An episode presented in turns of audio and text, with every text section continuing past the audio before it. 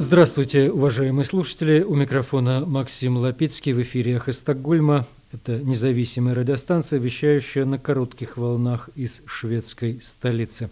И сегодня со мной в студии историк и философ Андрей Горин. Здравствуйте.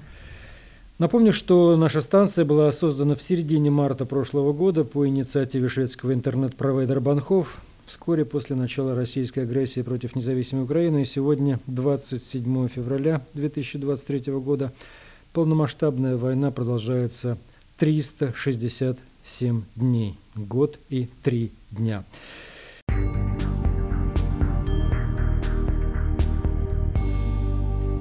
В этой программе демонстрации в поддержку Украины были организованы по всей Швеции в годовщину полномасштабного вторжения России. Швеция направит в Украину около десятка танков «Леопард-2», а также внесет свой вклад в скоординированную на международном уровне поставку систем ПВО. В этой программе стрим Марка Фейгина с украинским военным и политическим аналитиком Тарасом Березовцом. Стрим называется «Как закончить войну в 2023 году». Новая встреча по вопросу НАТО пройдет между Турцией, Финляндией и Швецией 9 марта, а в минувшие выходные было объявлено, что Венгрия также может отложить голосование по членству Швеции в НАТО из-за противодействия партии, стоящей за венгерским премьером Виктором Орбаном.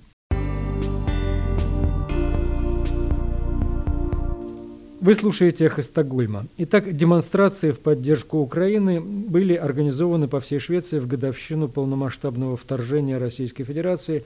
Мы собрались здесь сегодня, потому что стоим на стороне демократии и свободы, заявил премьер-министр Швеции Ульф Кристерсон в речи на площади Сергеля в центре Стокгольма. Магдалина Андерсон, лидер партии социал-демократов, назвала минувший год годом ада для украинского народа. Давайте говорить простым языком. Незаконное и с нарушениями всех международных прав вторжение России в Украину, кровавые нападения на мирных жителей, систематические обстрелы гражданской инфраструктуры. По ее словам, жестокости и безжалостности российского режима нет предела. Поэтому голос международного сообщества должен быть громким и четким. Виновные должны быть привлечены к ответственности за свои военные преступления. Магдалина Андерсон также поприветствовала пятничное объявление о новом пакете военной поддержки. Для Украины, среди прочего, Швеция должна отправить около десятка танков «Леопард». А теперь более подробно о протестных акциях и митингах Андрей Горин. Акции прошли в 45 э, странах, насколько можно судить, в почти полутора сотнях э, городов. В некоторых местах впервые, в Пхукете, в Таиланде, в Валенсии, в Буэнос-Айресе и других местах. Собственно, я принимал участие в акции, которая была здесь, в Стокгольме, и 24 в пятницу на Сергель Стори. Услышал некоторые новые нотки из уже упомянутого выступления э, и премьер-министра Ульфа Кристерсона, и э, выступления Магдалены Андерсон.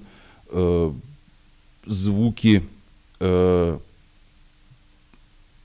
возможного принятия, э, собственно, антивоенной повестки, предлагаемой русскими антивоенными кругами, вот то, чего э, до сих пор было очень мало, э, очень мало различимо в, в официальной в официальной повестке и официальной политике. Э, ну, а, разумеется, э, основная, основная линия на, на поддержку Украины, на, на то, что идущая война является соприкосновением архаики и Э, и, и тирании, прямое, прямое упоминание, как устойчивая фраза, да, что в данном случае речь идет о, о противостоянии, о противостоянии э, мира, э, мира свободы и, и, и мира диктатуры, э, это, все, э, это все звучало и э, совершенно правильно.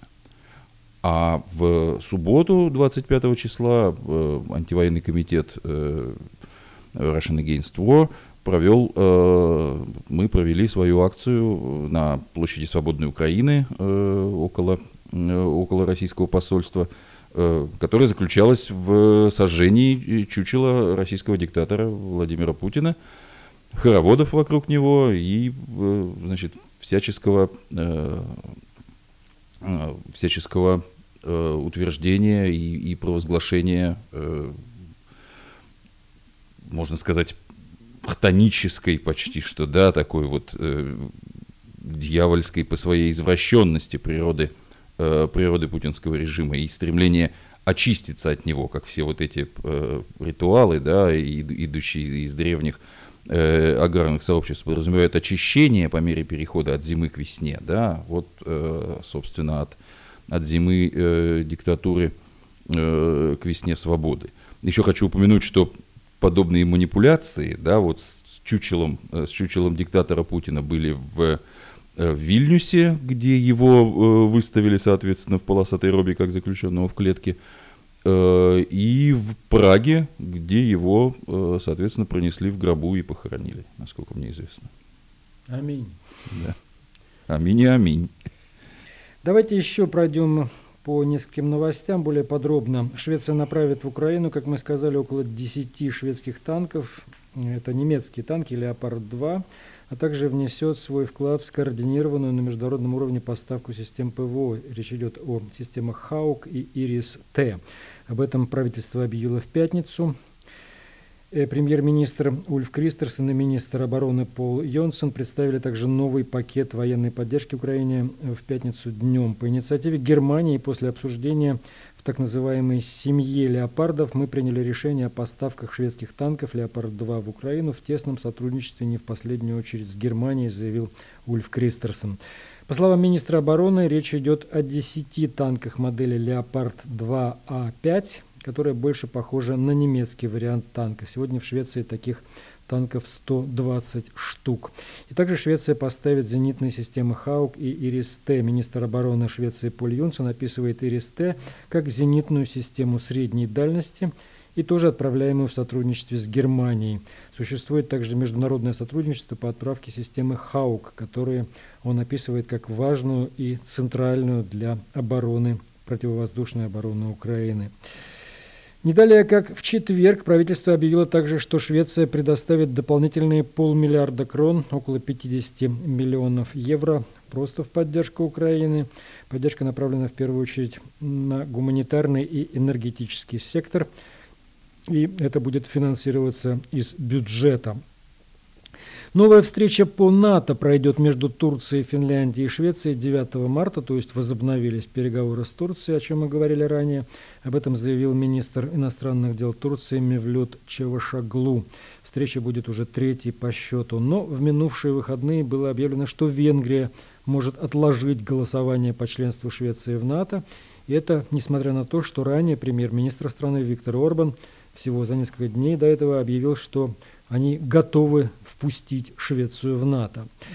По, считается, что однопартийцы Орбана недовольны критикой Швеции в отношении нарушений демократических принципов в Венгрии при нынешнем правительстве. И это, собственно говоря, причина вот этого акта со стороны венгерского правительства.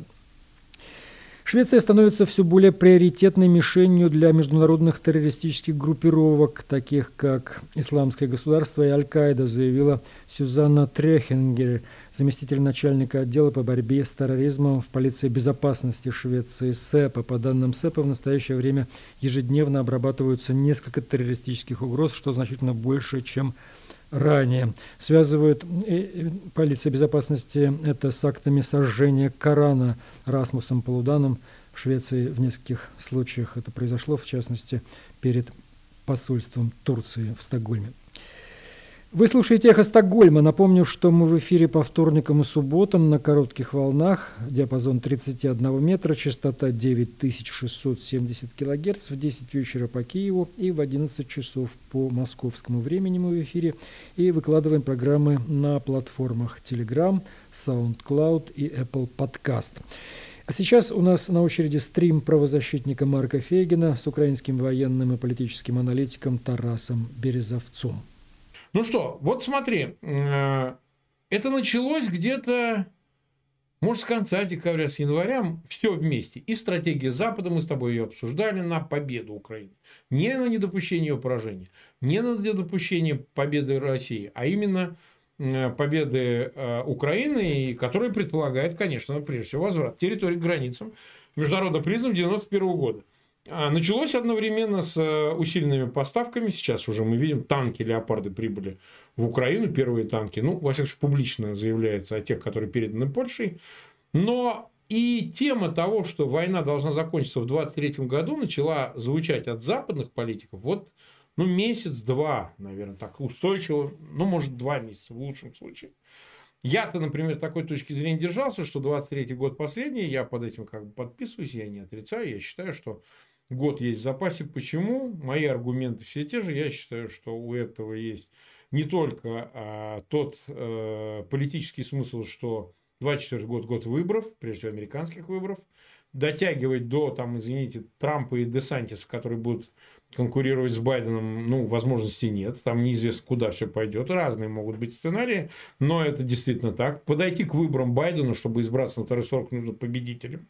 Не человеком, поддерживающим Украину, не человеком, продолжающим ей помогать неизменно, а именно победителем. Причем не просто в войне с Москвой в двустороннем конфликте, где Соединенные Штаты, коллективный Запад выступает союзником, но и победой над э, всей порожденной Москвой идеологией вот этого реванша и попыток оспорить результаты холодной войны и одновременно с тем насилием заставить втянуть собственную орбиту весь пул региональных держав, там, снова Молдову, там, Грузию. Процесс этот идет, ну, понятно, это все связано с войной.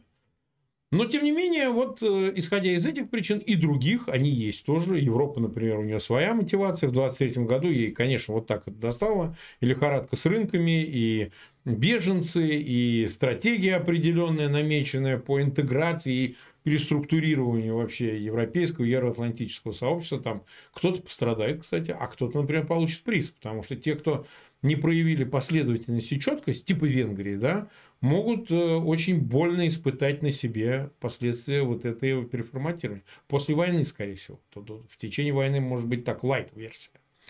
А как тебе кажется, вот если в общем виде обозначить, действительно ли ты считаешь, что в 23 году война может закончиться или не может, с твоей точки зрения, закончиться? И какие для этого есть предпосылки, и какие для этого есть препятствия? Да, еще раз, Марк, приветствую зрителей да. нашей сегодняшней трансляции. Ну, давай говорить так, откровенно. Мы все, конечно, безусловно, хотим, чтобы эта война закончилась как можно быстрее. Этого Это хотят, понятно. Хотят парни в окопах больше всего. Этого хотят э, граждане Украины, этого хотят все наши союзники. И этого хотят э, в том числе сейчас многие люди в Российской Федерации, те, которые понимают преступность смыслов и то, что эта война ведется в том числе и против э, будущего Российской Федерации. Однако для того, чтобы война завершилась в 2023 году, и завершилась она, безусловно, победой Украины, другой сценарий не устроит ни Украину, ни ее союзников, если мы не говорим о прекращении войны по типу замороженного конфликта. Э, для того, чтобы эта война завершилась в 2023 году, необходимо выполнение ряда ключевых условий. Это не значит, что эти условия невыполнимы, но а, они должны быть реализованы в комплексе. Если какого-то из этих условий не будет э, достигнуто, таким образом э, это будет оттягивать завершение войны победой Украины. Первое из этих условий – это оперативное и полное предоставление Украине всех типов вооружений, которые Украина э, запрашивает у союзников. Прошло на данный момент 9 встреч в формате Рамштайна, не считая консультаций, которые проводит президент Зеленский, не считая консультаций, которые проводит э, главком Валерий Залужный, министр обороны Алексей Резников. Эти список вооружений давно известен. И он был опубликован накануне э, нового 2023 года главком Залужным. Он включает в себя предоставление Украине не менее 500, 500 современных танков западных, не устаревших танков по типу Леопард-1, а более современных. То есть э, тот же самый Челленджер 2, тот же самый второй Леопард, Абрамсы. Э, не менее 700 э, БМП, э, БМД, тоже опять же современных э, западных образцов, если мы можем говорить в первую очередь. Это речь идет о таких БМП, как э, Брэдли. Ну и э, предоставление Украине авиации и ракет дальней, э, дальнего радиуса действия. То есть дальнего радиуса более 220 километров. А, причем в нужном количестве. Понятно, что если это будет предоставлено там, в количестве там, в два, в три раза меньше, это не решает наших задач. То есть это количество, оно рассчитано исключительно из математически обсчитанных э, Генеральным штабом Вооруженных сил Украины потребностей. Оно имеет очень четкое обоснование, которое знают прекрасно наши западные союзники. Второе. Формирование ударных частей, частей прорыва, штурмовых бригад, которые сейчас формируются, уже сформированы части, остальные находятся в стадии формирования в составе Вооруженных сил Украины. Вот это, собственно говоря, э, кампания по рекрутингу, которая носит название э, «Гвардия наступу», гвардия наступления, куда сейчас активно рекрутируются и вступают э, граждане Украины. Вот это формирование тех самых штурмовых подразделений, которые пехота. И это которые... добровольческие формирования. Да, это исключительно добровольческие. Собственно говоря, как и многие бригады, которые созданы были в составе ЗСУ. Первое месте, в том числе и моя бригада, первая бригада спецназначения э, имени Багуна, это бригада, состоящая из добровольцев на 90%. Вот, поэтому такие бригады штурмовые должны быть, безусловно, созданы. Третье условие – это обеспечение э, эффективных путей доставки, логистики необходимого э, боеприпасов. Мы видим, насколько критически важной сейчас является логистическое выстраивание всех цепочек, насколько оно пагубно сказывается на начале так называемого большого российского наступления, из-за чего оно проваливается. И одна из ключевых, если не ключевая причина, это э, проваленная неэффективная логистика, которая была выстроена Генштабом Вооруженных сил Российской Федерации на оккупированных территориях. Четвертое это подготовка к этому наступлению э, украинского общества, западных союзников, а также граждан Украины, находящихся на оккупированных территориях и, как ни странно, граждан Российской Федерации. То есть э, это сложная информационная кампания, которая включает в себя как средства информационного донесения многими каналами информации, так и информационно-психологических спецопераций, которая должна создать у всех, если в целом, так сказать, суммировать в целом пирамида этого, неизбежность победы украинского наступления и неизбежность поражения а, российских оккупационных войск. Это морально разложенный э, противник, который уже фактически до начала сражения готов к поражению. Это уже наполовину побежденный противник. Вот это необходимо. И пятое, это комплекс мер, э, направленных на формирование эффективных, я подчеркну, эффективных временных военных администраций, которые должны быть созданы на освобождаемых территориях. Смотри, одно дело, это же принципиально разное. Когда мы вводим военную администрацию на территории, которая находилась под оккупацией российской несколько месяцев, ну, например, вот мы зашли на Херсонщину, там оккупация длилась с э, февраля до ноября месяца. Ну, да. долго, но относительно недолго, да. А другое дело, представим, мы вводим военные администрации на Донецке. так называемых, да, ну, ДНР, ЛНР. Это принципиально разные условия работы спецслужб, национальной полиции, э, государственных органов управления, образования, медицины. Ну, то есть мы, то есть этот комплекс должен быть сформирован. В буквальном смысле мы должны заходить на плечах осуждающего противника. И поскольку речь идет о миллионах граждан, эти администрации должны формироваться уже здесь, уже здесь, на нашей контролируемой правительством территории земле. Почему? Потому что хаос и недооценка, то есть, условно, мы зашли, смотри, Зашла полиция, зашли спецслужбы, они начинают работать, но нет администрации. И все, что они будут делать, будет как в песок, оно будет вызывать, наоборот, ненависть и раздражение. Российская же пропаганда промыла им мозги куда эффективнее. Ну, с 2014 года, почти 9 лет оккупации. Ну, 9 уже фактически. То же самое Крым. Поэтому вот эти мероприятия должны быть выполнены. И да, выполнены еще фактически до начала наступления, Марк, до начала. То есть это да, надо делать на, на этом берегу, не потом, когда мы начали. И вот только в том случае, если все эти мероприятия, все условия будут выполнены, э, да, мы можем говорить о том, что возможно, война будет завершена военно-политическим, переговорным, в любом случае переговорным путем, это неизбежно, до конца 2023 года. Ну, а, с точки зрения ведения современной войны, в принципе, если говорить о нормальных армиях, не о таких вот, знаешь, каких-то там армиях, там, типа а-ля Батьки Махно, или, или там каких-то зеленых непонятных, то она выглядит дико. То есть, не знать имен, фамилий своих командиров, но она, поверь мне, является абсолютно нормальной. То есть, ненормальная э, нормальность. Вот это можно характеризовать, э, действия, происходящие на территории так называемых ЛНР, ДНР. Там, в принципе, выкосило их рядовой состав, их армии и практически ну, до конца лета.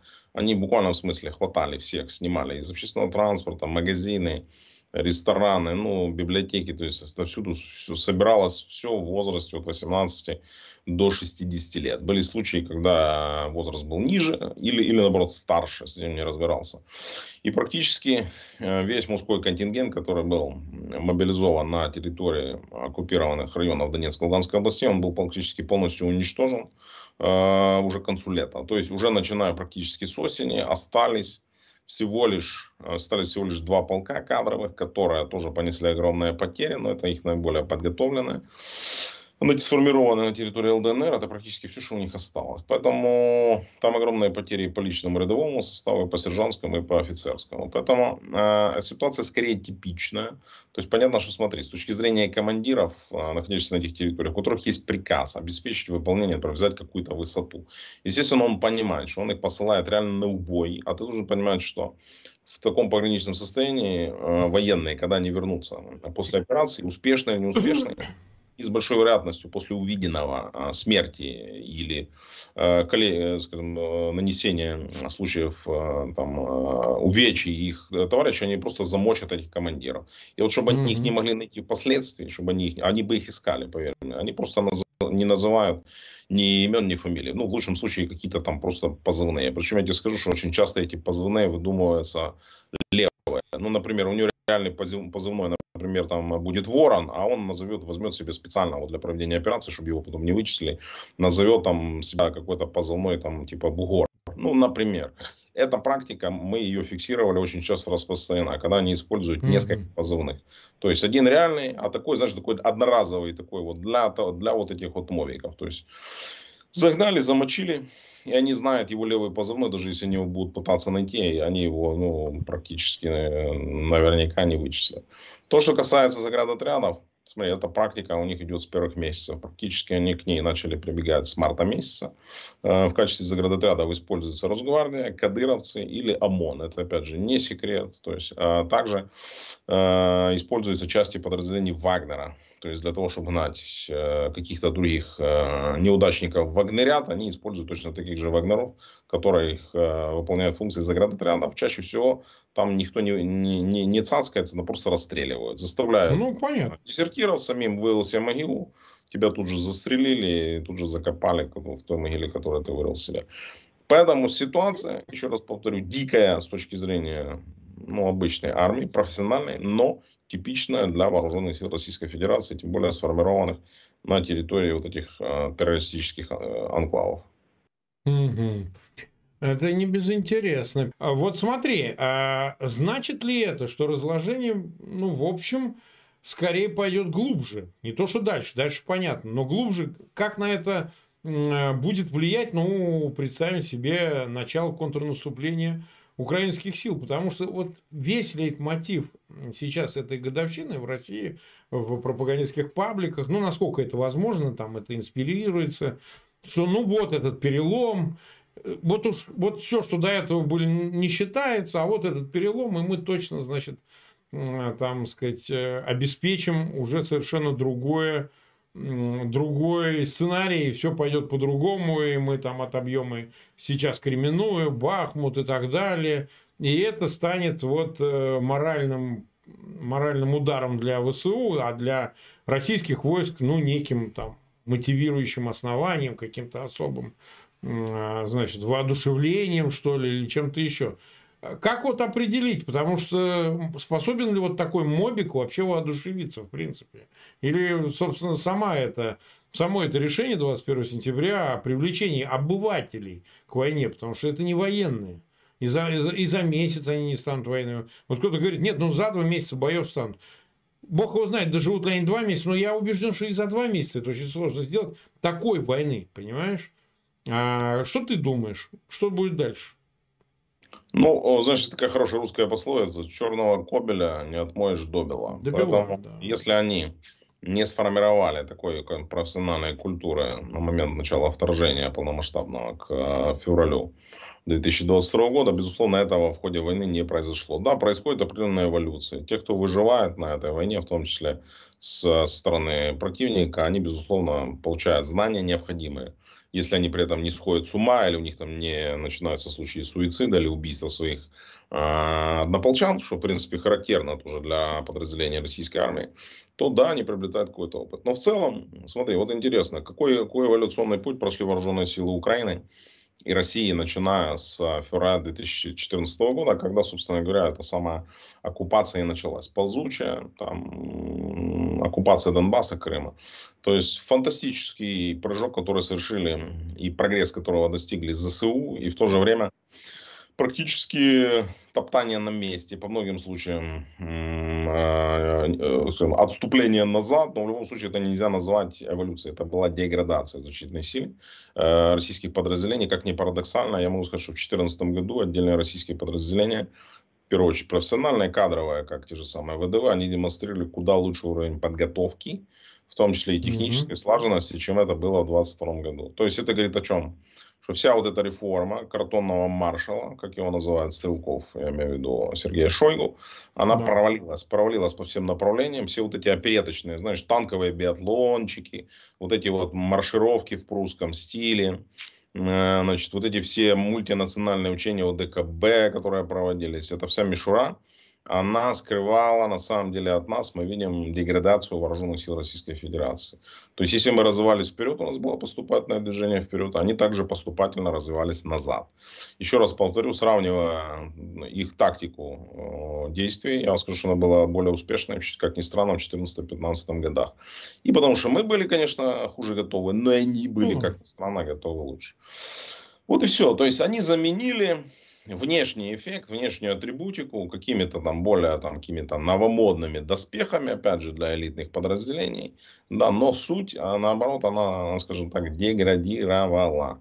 И вот отсюда морально МПЗ, то, что называется в украинской армии, морально-психологическое забеспечение, то есть морально-психологическое обеспечение по-русски. Раньше это называлось политруки. Вот эти самые политруки, да. они э, все а, а в российской армии вы их видите?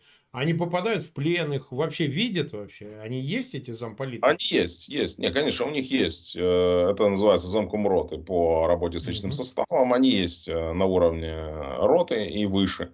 Они есть, безусловно. Но, слушай, ну, я не знаю, ты служил в советской армии, наверное, да? Служил, да? Ну, я, я срочную не проходил, я же офицером был. Я а, же ну, учился в институте. Да. Все, тебя, видишь, ну, бог миловал, тебе повезло. И вот, видишь, но я тебе скажу, что то, что мы помним, да, по каким-то там, скажем, публицистическим, да, там, статьям, по фильмам, была серьезнейшая работа. Первое политуправление Красной армии, Советской армии, это была, ну, это была страшная вещь, это была машина. Она ее просто перемалывала, она промывала и делала э, таких вот идеальных, ну, конечно, знаешь, да. этих, э, универсальных солдатов Советской армии. Сейчас, безусловно, у них все деградировало. Потому что не может быть, что вот здесь, допустим, деградировала э, там компонент артиллерии, грубо говоря, или разведки, а ракетные войска стратегического назначения остались на том же уровне, который они были там в 1991 году. Ну нет, то же самое и политуправление. Все фактически деградирует. Ну вот почитай классические этих их а, самые а, упоротые, такие вот самые токсичные телеграм-каналы, типа там Гаспаряна, типа Соловьева, там типа Котенка, вот, и в принципе ты поймешь приблизительно, как они формируют нарративы, как они вот промывают мозги. Вот. Эта вся история, она, возможно, хорошо заходила с 18-летними пацанами, э, которым, которые были первой волной вот этой российской кадровой армии, составлявшая. Но э, с мобиками, видишь, эта история не заходит. Не, не заходит. заходит. По каким-то причинам, да. И вот э, свидетельство тому, это же провал, смотри, это же как раз провал политуправления. Почему эти видео появляются, посмотри. Массово причем они появляются. Это как раз провал вот этих самых политруков. Вот тебе ответ. Ну да, вот этот Гаспарян, у него кличка бродячий самотык, причем буквально. А вот, 60 тысяч с половиной э, нас смотрят. Ну вот смотри, тогда давай немножко повыше зайдем. А, а, к международной повестке. То есть с мотивацией уже разобрались. А, ну, ты видишь, ты наблюдаешь, ты слышишь о том, что вот э, вокруг Молдовы заворачивается сюжет.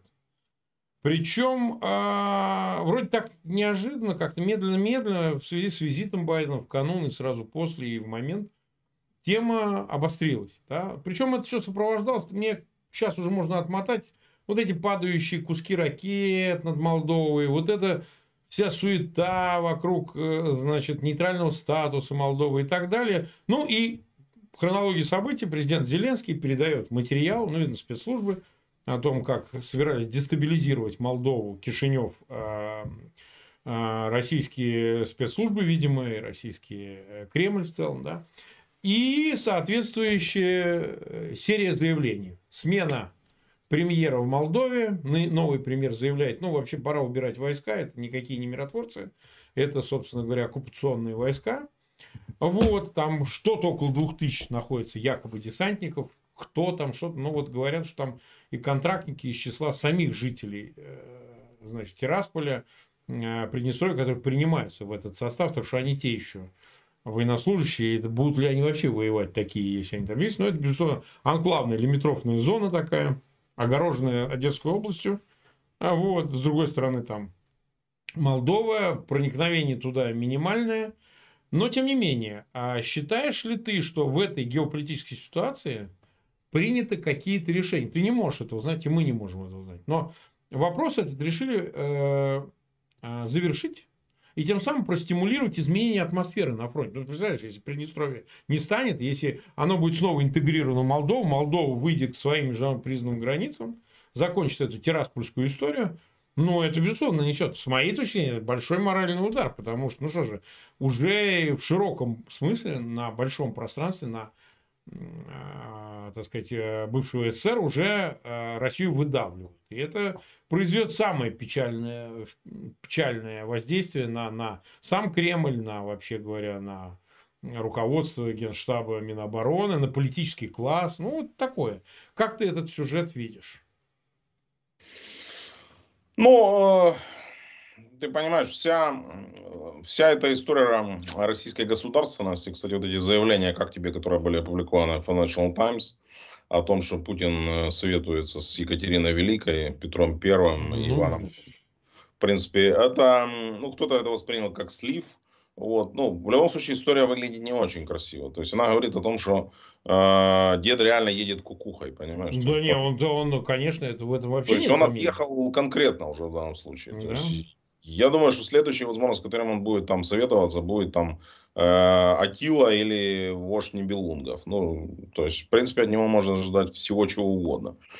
Понятно, что деградация российского военно-политического командования, она стала очевидна всем, в том числе людям, которые что-то понимают и в военном искусстве, в том числе э, в самой Российской Федерации. Э, вот как раз-таки деградация российского военного командования, его разложение изнутри, это задача с блестящим успехом выполнена и продолжает выполняться Путиным, Шойгу и другими российскими высокопоставленными военными на сегодняшний день. Поэтому Э, нам не надо наблюдать, нам надо способствовать, понимаешь, всей, всей этой истории.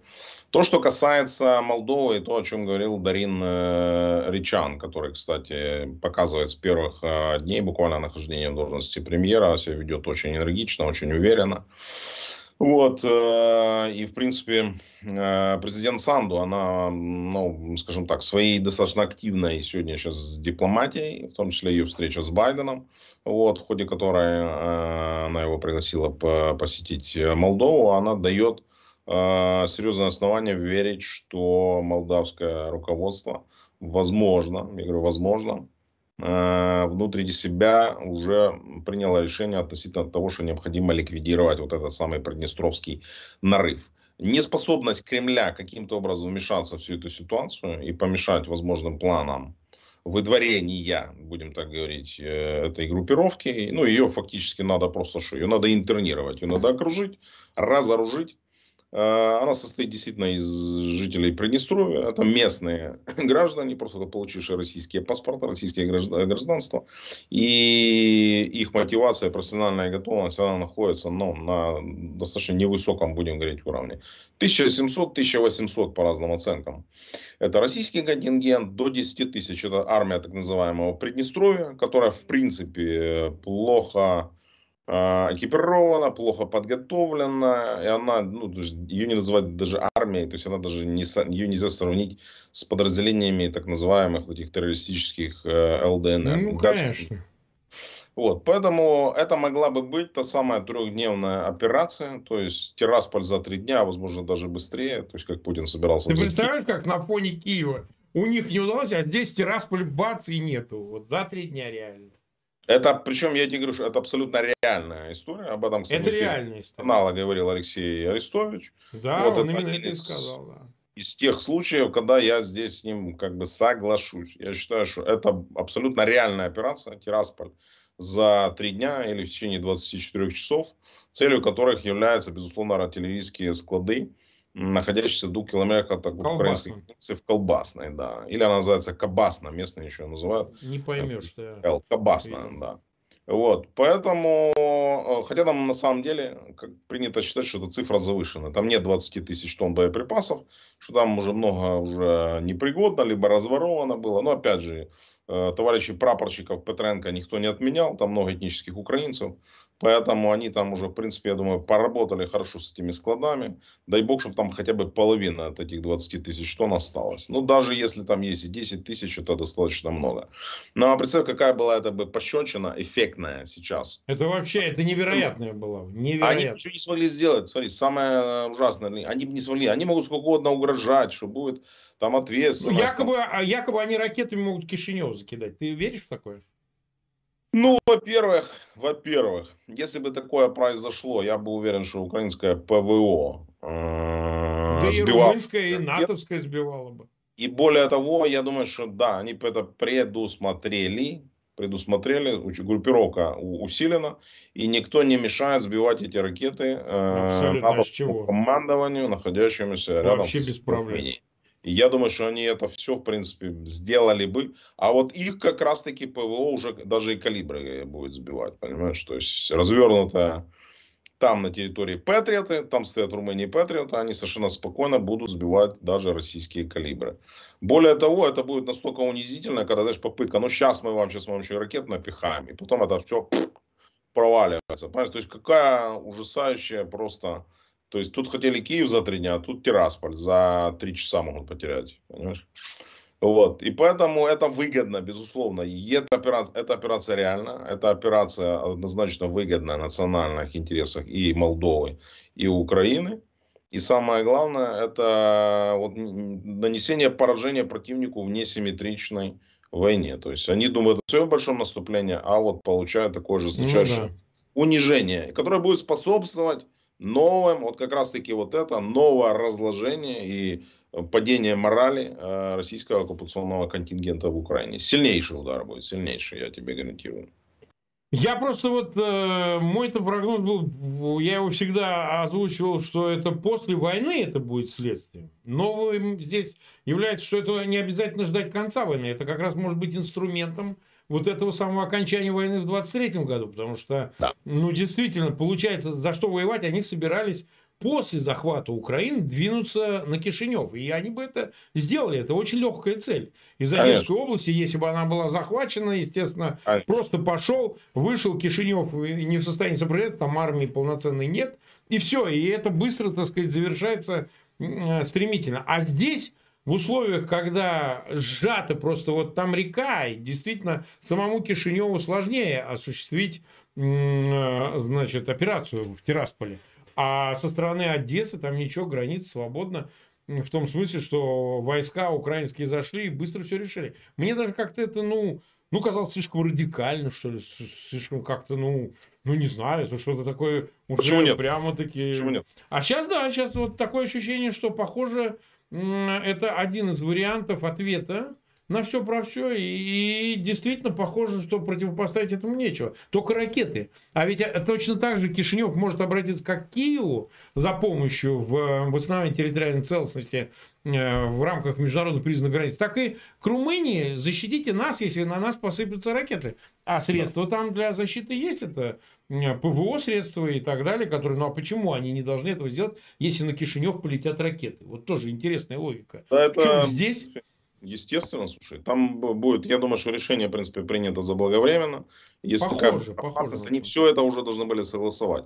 Ну, мы прекрасно понимаем, что Молдова длительное время, как и Украина, в отсутствии серьезных угроз, ну, слушай, она была окружена полностью дружественными государствами, с одной стороны Украина, с другой стороны Румыния, и только вот этот анклав, который, опять же, долго гнил, нагнивал, но в конечном итоге он серьезной угрозы как такой не представляет сам по себе. Да, если бы, конечно же, удался план захвата Одессы, тогда была, в принципе, участь Молдовы была бы предрешена. Да, предрешена. Уверен, что они бы просто на марше заходили бы туда, вот, а войска, так называемые ПМР, вот этот российский так называемый миротворческий контингент просто выполнил бы там функцию, они бы диверсанты проводили диверсии, там убивали, возможно, там э, военных э, офицеров, подрывали какие-то объекты, вот, и участь Кишинева была бы, безусловно, предрешена.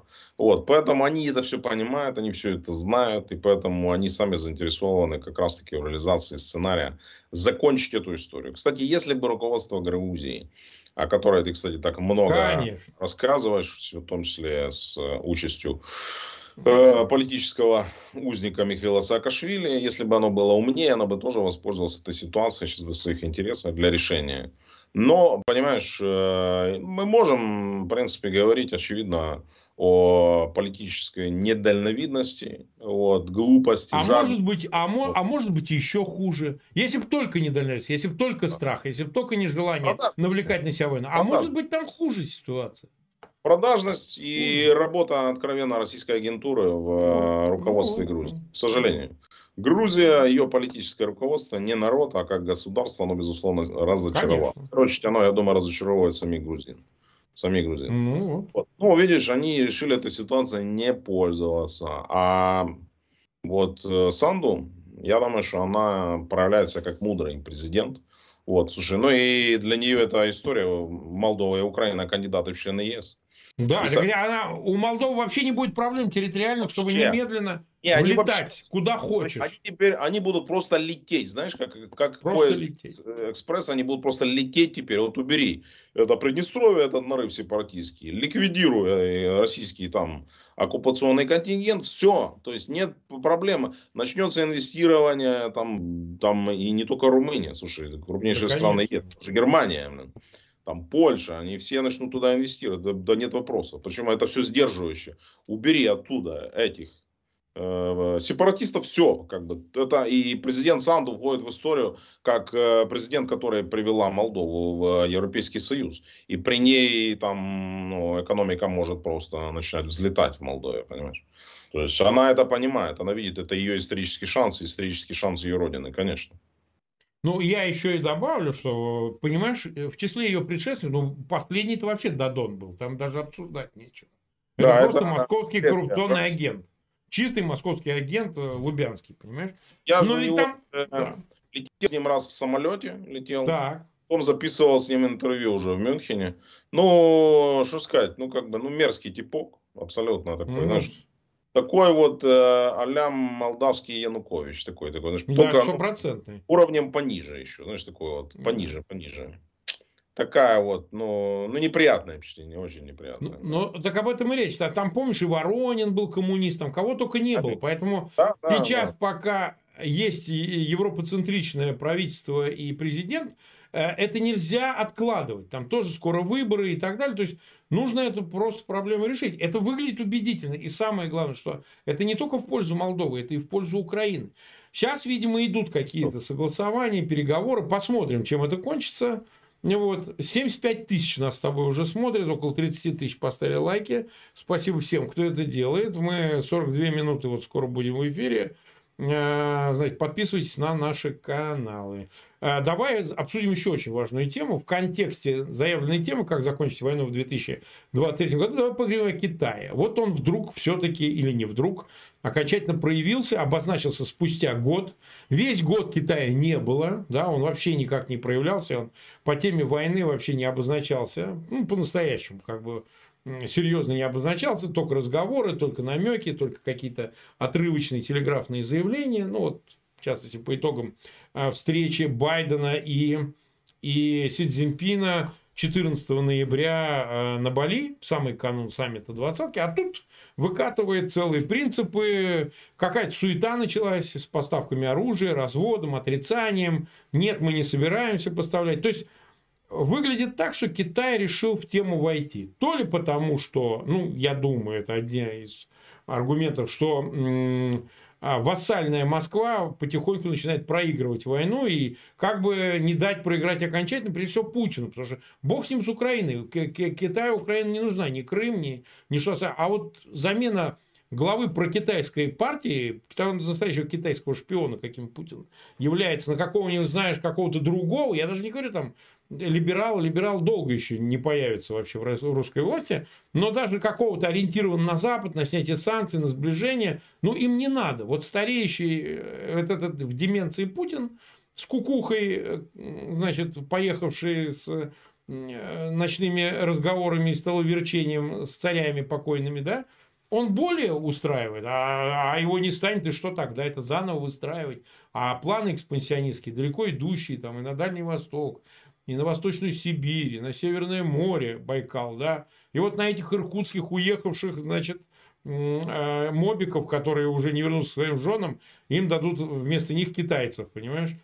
И вдруг вот такое. И, и, и выглядит так, что Китай решил, нет, мирные переговоры, урегулирование, вот такое большое на мирной конференции, э, за одним из стульев должен сидеть Пекин. А как это? Без нас вы что собираетесь решать? Вот внешне выглядит так. Как тебе это видится? Да, это, безусловно, э, требует самого пристального изучения, почему именно сейчас Китай решил вмешаться в российско-украинскую войну в качестве третьей стороны. 12 пунктов, которые были, были опубликованы на этой неделе, они, по большому счету, ни один из этих пунктов не содержит э, главных требований этого Украины вывода российского оккупационного ну, да а там об этом нет ни слова. Нет ни слова о российских военных преступлениях, уничтожении мирных граждан, уничтожении инфраструктуры. Они вообще это их избегают. Они говорят, что надо забыть о нарративах холодной войны. Необходимо договариваться значит, там, на равных условиях, без всяких предварительных условий. Но подождите, как же? А как же компенсация, как же признание России страной, развязавшей агрессивную войну? То есть позиция Китая она выглядит неискренней, она выглядит откровенно, ну, я бы не сказал так, пророссийская, она, это про китайская позиция. Китай решает свои да. Он, безусловно, высчитывает риски. Э, ослабление России в результате этой войны для Китая очевидно, это выгодный процесс. Возможно, Китай считает, что э, война э, еще недостаточно ослабила российское руководство, для того, чтобы ее завершить, нужно прямо было здесь и сейчас. В любом случае, мирные инициативы Китая уже были раскритикованы руководством Европейского Союза, Соединенных Штатов Америки, ну и в Украине заявили о том, что в них отсутствуют, собственно говоря, главные пункты, которые там должны быть. Зачем это нужно Китаю? Си Цзиньпинь после э, съезда, который в третий раз избрал его главой коммунистического Китая, четко заявил, мы хотим стать одной из сверхдержав вместе с Соединенными Штатами. Мы хотим договариваться. Да, биполярный мир. Биполярный. биполярный мир без всяких условий. То есть э, мы хотим вернуться э, к биполярному миру, который существовал в отношениях между США и СССР. Только теперь вместо СССР будем мы, китайцы. И вот этого он хочет. И поэтому Китай уже начинает действовать достаточно агрессивно. Ну, срыв визита Блинкина, это все, в принципе, часть, это же не случайно, это часть китайской игры, которая, по их мнению, направлена на увеличение э, веса Китая. И она направлена на то, чтобы как можно быстрее дозрело э, руководство Вашингтона к тому, чтобы сесть и договариваться с Китаем о биполярном мире и разделении мира на двоих. Вот это принцип. Поэтому эта игра не вообще не об Украине. Она не о войне совершенно. Она о войне, а это, это, эти все условия мира о том, как Китаю стать партнером США по биполярному миру. То есть это все вокруг только этого вертится. Все. Ну вот смотри, а э, экспансионистские намерения в отношении Москвы. То есть получается, Москва окончательно списана как игрок, она может восприниматься только как э, прокси уже Китая, да? А в представлении Китая я имею в виду, что вы там что, с Москвой договариваетесь? Зачем? Вы с нами сначала договариваетесь, а мы уж порешаем с Москвой. Ну, во всяком случае, внешне это выглядит, может быть, не в полном смысле, но именно так. Что, а, как, а как это? Вы будете напрямую с? А кто такая Москва? Кто этот Путин? Вы должны да. с нами это решить. Предложите нам этот план. Не, мы-то не против, но, но, но там есть превходящие условия разные. которые нас интересуют. Но ты полагаешь, что э, это еще и процесс э, полного ну, деактивации э, статуса гегемона Москвы на региональном пространстве, на который он претендовал все эти прошедшие 30 лет? То есть, как минимум, сейчас уже есть субгегемон в лице Китая, ну, на пространстве бывшего СССР, ну, такой Евразии бывшего СССР, скажем так. Да, вот э, процесс мы этот видим и в Центральной Азии, в Закавказье частично, меньше, конечно, но и, в принципе, в других пределах. То есть, э, значит ли это окончательно, что э, роль Москвы как даже субгегемона сейчас подвергается эрозии. То есть, в конечном итоге Китаю в самое прям ближайшее время станет главной фигурой. Туда будут ездить за ярлыком на княжение, как когда-то в Москву к Путину, в общем, на старте там 20 лет назад ездили, а можно нам значит, провести выборы, а то да все, еще и недавно там Назарбаев возил на смотри на Такаева, а глава Таджикистана возил своего сына Рахмон а, и так далее. А что возить, если он ничего не решает? Возить надо в Пекин, вот по логике. Что ты думаешь? Ну, конечно, ну, конечно. Послушай, Китай же четко демонстрирует, что в этом плане э, заинтерес... Не интересы России даже, а интересы Китая заключаются. И Китай, который ведет диалог с Соединенными Штатами Америки, он осматривает этот диалог без участия посредника, без третьего. То есть это игра в четыре руки, где Москвы в принципе нет. Задача Москвы подавать патроны в прямом переносном смысле Китая, mm-hmm. кто захочет руководства в Пекине. И для Си Цзиньпиня, конечно же, Путин не является. И, в принципе, я вообще сомневаюсь, являлся ли он хоть когда-нибудь для него равным игроком. Понимаешь, это такая вот э, хитрость такая, знаешь, китайская, азиатская. Конечно. Делать, что ты, уважая, то есть партнеры, Китай же никогда, принимая лидера других стран, там, Центральной Азии, например, там, да, или Юго-Восточной, они же никогда не говорят, о том, что или там Африки, что вы же там наши какие там эти колонии, правильно? Они всегда ну, говорят, да нет, ну конечно, конечно. Вы наши друзья, друзья, да. Кстати, концепция внешней политики Китая, которая была принята в минувшем году, она четко делит страны на союзники в Китае, э, друзей Китая, клиентов и врагов оппонентов Китая. Что интересно, Россия в список союзников Китая как раз таки не попала. То есть список России нет. Этот документ принимался накануне вот этого самого съезда решающей коммунистической партии. Вот его э, приняли, если не ошибаюсь, летом 22 года. И вот Россия как раз-таки в числе партнеров, союзников. А, а США куда они относят? Но это стратегические противники, конечно. Да, Россия во второй группе. Во второй группе. Это такие client states. То есть это как бы э, друзья, государства, да. попутчики, да, которые, попутчики. в принципе, это ну, клиентские государства. Да. Угу. Интересно, очень интересно. Я, кстати, пропустил это. Это надо посмотреть будет, поизучать, потому что это действительно выглядит так как-то. Ну вот смотри, мы а, почти 51 минуту в эфире, прямо в завершении Союзники, я предлагаю... Кстати, Союзники, да. кстати, Казахстан попал, что интересно, а Россия Казахстан. А вот это как раз очень симптоматично. Да, вот это, кстати, не случайно, понимаешь, как раз. Вообще не случайно, ни разу не случайно. Да. Ни разу не случайно. Там, там виды большие, и сам Казахстан в эти объятия прямо-таки стремится. У него есть и другие традиционные партнеры у Казахстана, которыми он прикрывается. Это, конечно, и Турция. Там особые отношения там, с Великобританией, мало кто знает, они очень тесные. И у семьи Назарбаева, и сейчас такая он с Вашингтоном понятно, это ясно, но, но Китай на региональном пространстве становится заменой Москве. И, так сказать, процесс это идет галопирующим образом. И события января прошедшего 22 года, которые мы с тобой, по-моему, тоже обсуждали, то, что творилось в Алмате и так далее, с попытками реванша семьи Назарбаева, ну, там более сложный тоже был процесс, они же только ускорили это все. Вот это, так сказать, переориентирование Потому что зачем играть в игры Москвы, которая, да, тебя сегодня поддержала, а завтра может спихнуть, нежели имея более стабильные отношения с Пекином, который, который, так сказать, куда больше расположен к долгосрочным каким-то сотрудничествам, а не к перемене и фаворитизму. Ну хорошо, нас уже 80 1600 человек смотрят, 32 тысячи поставили лайки, как обычно. Последний раз в этом эфире прошу подписаться на канал Фейгин Live и на канал Тараса Березовца. А в описании к этому видео по имени Тарас Березовец вы можете это сделать. Последний буквально вопрос. Вот такой, конечно, в конечном итоге связан с нашей основной темой, как закончить войну в 23 году. Но судьба Пригожина. Тут многие говорят, что вы там раз за разом про него говорите, но ничего не попишешь, он как бы актор такой публичный, продолжает свою линию, и все-таки он связан с войной, он не просто какой-то там э, тюлень там, да, откуда-то, а так, в общем, он продолжает э, и публичную свою вендетту, и одновременно, ну, с, с э, так сказать, Минобороны, Генштаб, Шойгу. Сейчас он, значит, э, подпалил тему с этим Столяровым. У нее, значит, ухажер, у дочери а Шойгу. Он муж, да. Я, я не знаю, я на свадьбе не был. Вот. Он, значит, то ли... Ну, то, что я видел, да, он муж. Муж ее официально. Муж, да. Ну, ну, ну, аминь, как говорится. Вот он, значит, такой... Ну, по-моему, кретин по виду этот Столяров, конченый. Но это его личное дело. А вот не личное дело. Вот э, Пригожин прокомментировал его якобы, то ли да, то ли нет, какой-то под постом Дудя комментарий, типа про ватное быдло, то ли писал от Столяров. Это вообще не, уже, на самом деле, не имеет вообще никакого значения, потому что с него взять, да, он фитнес-тренер, там этим все сказано, да. да? Я ну, ничего да. не имею против фитнес-тренера, фитнес-тренеры, все наши друзья, мы имеем в виду конкретно вот этого фитнес-тренера, а не вообще любого фитнес-тренера. Вот. И он, значит, говорит, ну, там, типа, отдайте мне его в ЧВК, мы его потренируем, а потом можем вдуть, потому что там какой-то то ли вдуть, то ли не вдуть.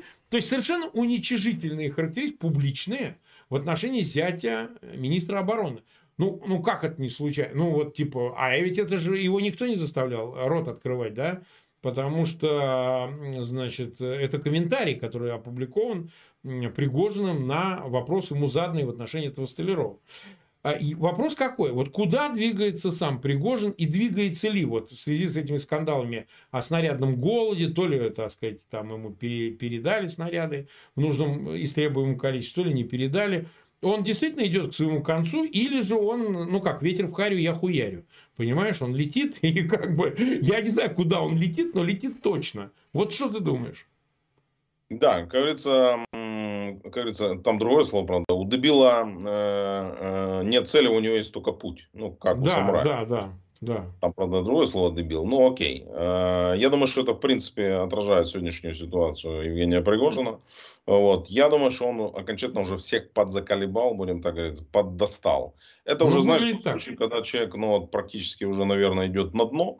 Ему реально уже вот все равно, он уже говорит, все, что хочет, наговаривает на всех – но ему, смотри, это же не сильно помогает, точнее, это ему наоборот. И он сам э, в одном из комментариев в телеграм-канале Кепка Пригожин сказал, что ему уже четко раз, несколько раз говорили, если вы хотите решить проблемы с БК и с людьми совсем, вы должны извиниться. Сами да, знаете, сходить к людям. И он так сказал, а я не знаю перед кем же, перед кем, то есть валяет дурачка, перед кем же я должен извиняться. Ну, да, ну да, понятно. Да. Иди упади в ножки Шойгу, они это все подсветят, как ты унижительно там целуешь его, значит, эти там Какие у него там, я не знаю, что он там носит. Э, ну, что-то носит. Какие-нибудь там туфли, что угодно. Там, пом... Нет, для него портянки оденут. Портянки. портянки. Ну, значит, возьми портянки, занюхай, значит, Шойгу. Ну, упади в ноги Герасиму, попроси прощения. Но он на это не способен. По крайней мере, ну, так выглядит. Поэтому он реально выглядит человек, который идет на дно, и поэтому, поскольку он идет на дно, он делает все, что угодно. Но поскольку он всех уже поддостал, подзаколебал, я думаю, что, в принципе, он уже давно лишился поддержки Кремля. И отсутствие его на ежегодном обращении Послание. Путина, я уверен, не было случайным. Он сказал с такой обидой, кстати, его спросили, что вы не были у Путина? Он сказал, а меня не приглашали. Мне даже приглашение не прислали. И вообще я на фронте, у меня есть более важные дела. А вот ну, представь, да, да, да. Путину это подсунули, вот, у него есть более важные дела, Владимир Владимирович, посмотрите, тут товарищ Пригожин. Поэтому я думаю, что он, э, ну, где-то на каком-то этапе он совершит еще очередную фатальную ошибку, полностью лишится расположения уже остатков э, Путина, и тогда, в принципе, его враги ему сплетут лапки. Ну, то есть, в принципе, конец его будет так или иначе не веселый. Вот. И он он его сам приближает, видеть. Ну, а ты думаешь, вот э, просто отдать его координаты, сообщить там ВСУ, э, наверняка каналы какие-то есть, нет. скинуть, он вот сейчас нет. будет вот в том месте, шарахните из Хаймерсов, от него останутся одни ошметки. Это же элементарно. Так так уже было, слушай, уже же сдавали Вагнеров, когда их там за 200 в целом общежитии. Или вот этих, откуда они там были? Из э, Самары, да, или из Саратова, я не помню, откуда они это, были. Это не Вагнерус, это из Самары были в Макеевке, мы с тобой это обсуждали. То есть они и сами засветили. Ну, есть случаи сдачи. То есть тех вагнеров, которых задвухсотили в общежитии, их сдали свои.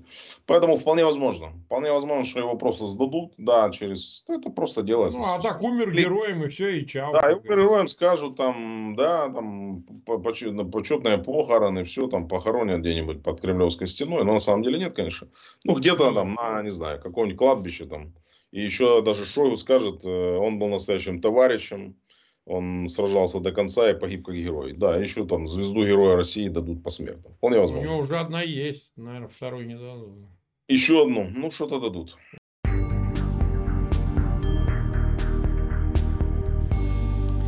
Это был стрим Марка Фейгина с украинским политическим и военным аналитиком Тарасом Березовцом. Да, еще какие-то новости, Андрей?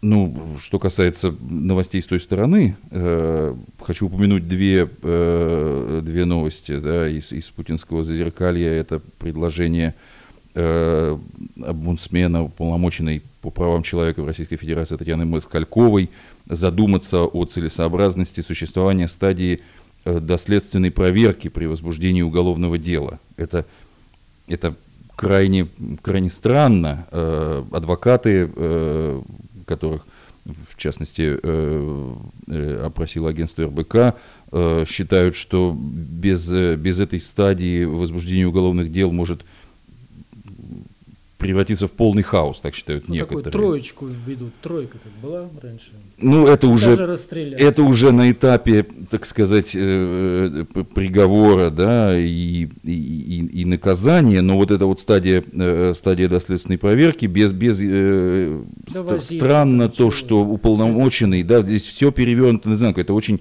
очень такая яркая, мне кажется, новость именно в силу ее демонстрации зеркальности, да, за зеркальности порядков э, в путинской России э, тому, как, как это понимают свободные люди, когда уполномоченный по правам человека вносит инициативу, э, которая э, почему-то ставит под сомнение существующий институт, э, направленный на, э, на, на обеспечение прав, да, на, на выяснение дополнительно на определенном этапе о наличии соответственно, оснований к возбуждению уголовного дела. Честно говоря, не удивляет, Андрей, абсолютно. Не вот удивляет, но вот очень... В этой стране уже ничего не удивляет. Пусть так, но очень яркая картинка, да, почему я считаю необходимым об этом вспомнить. Да.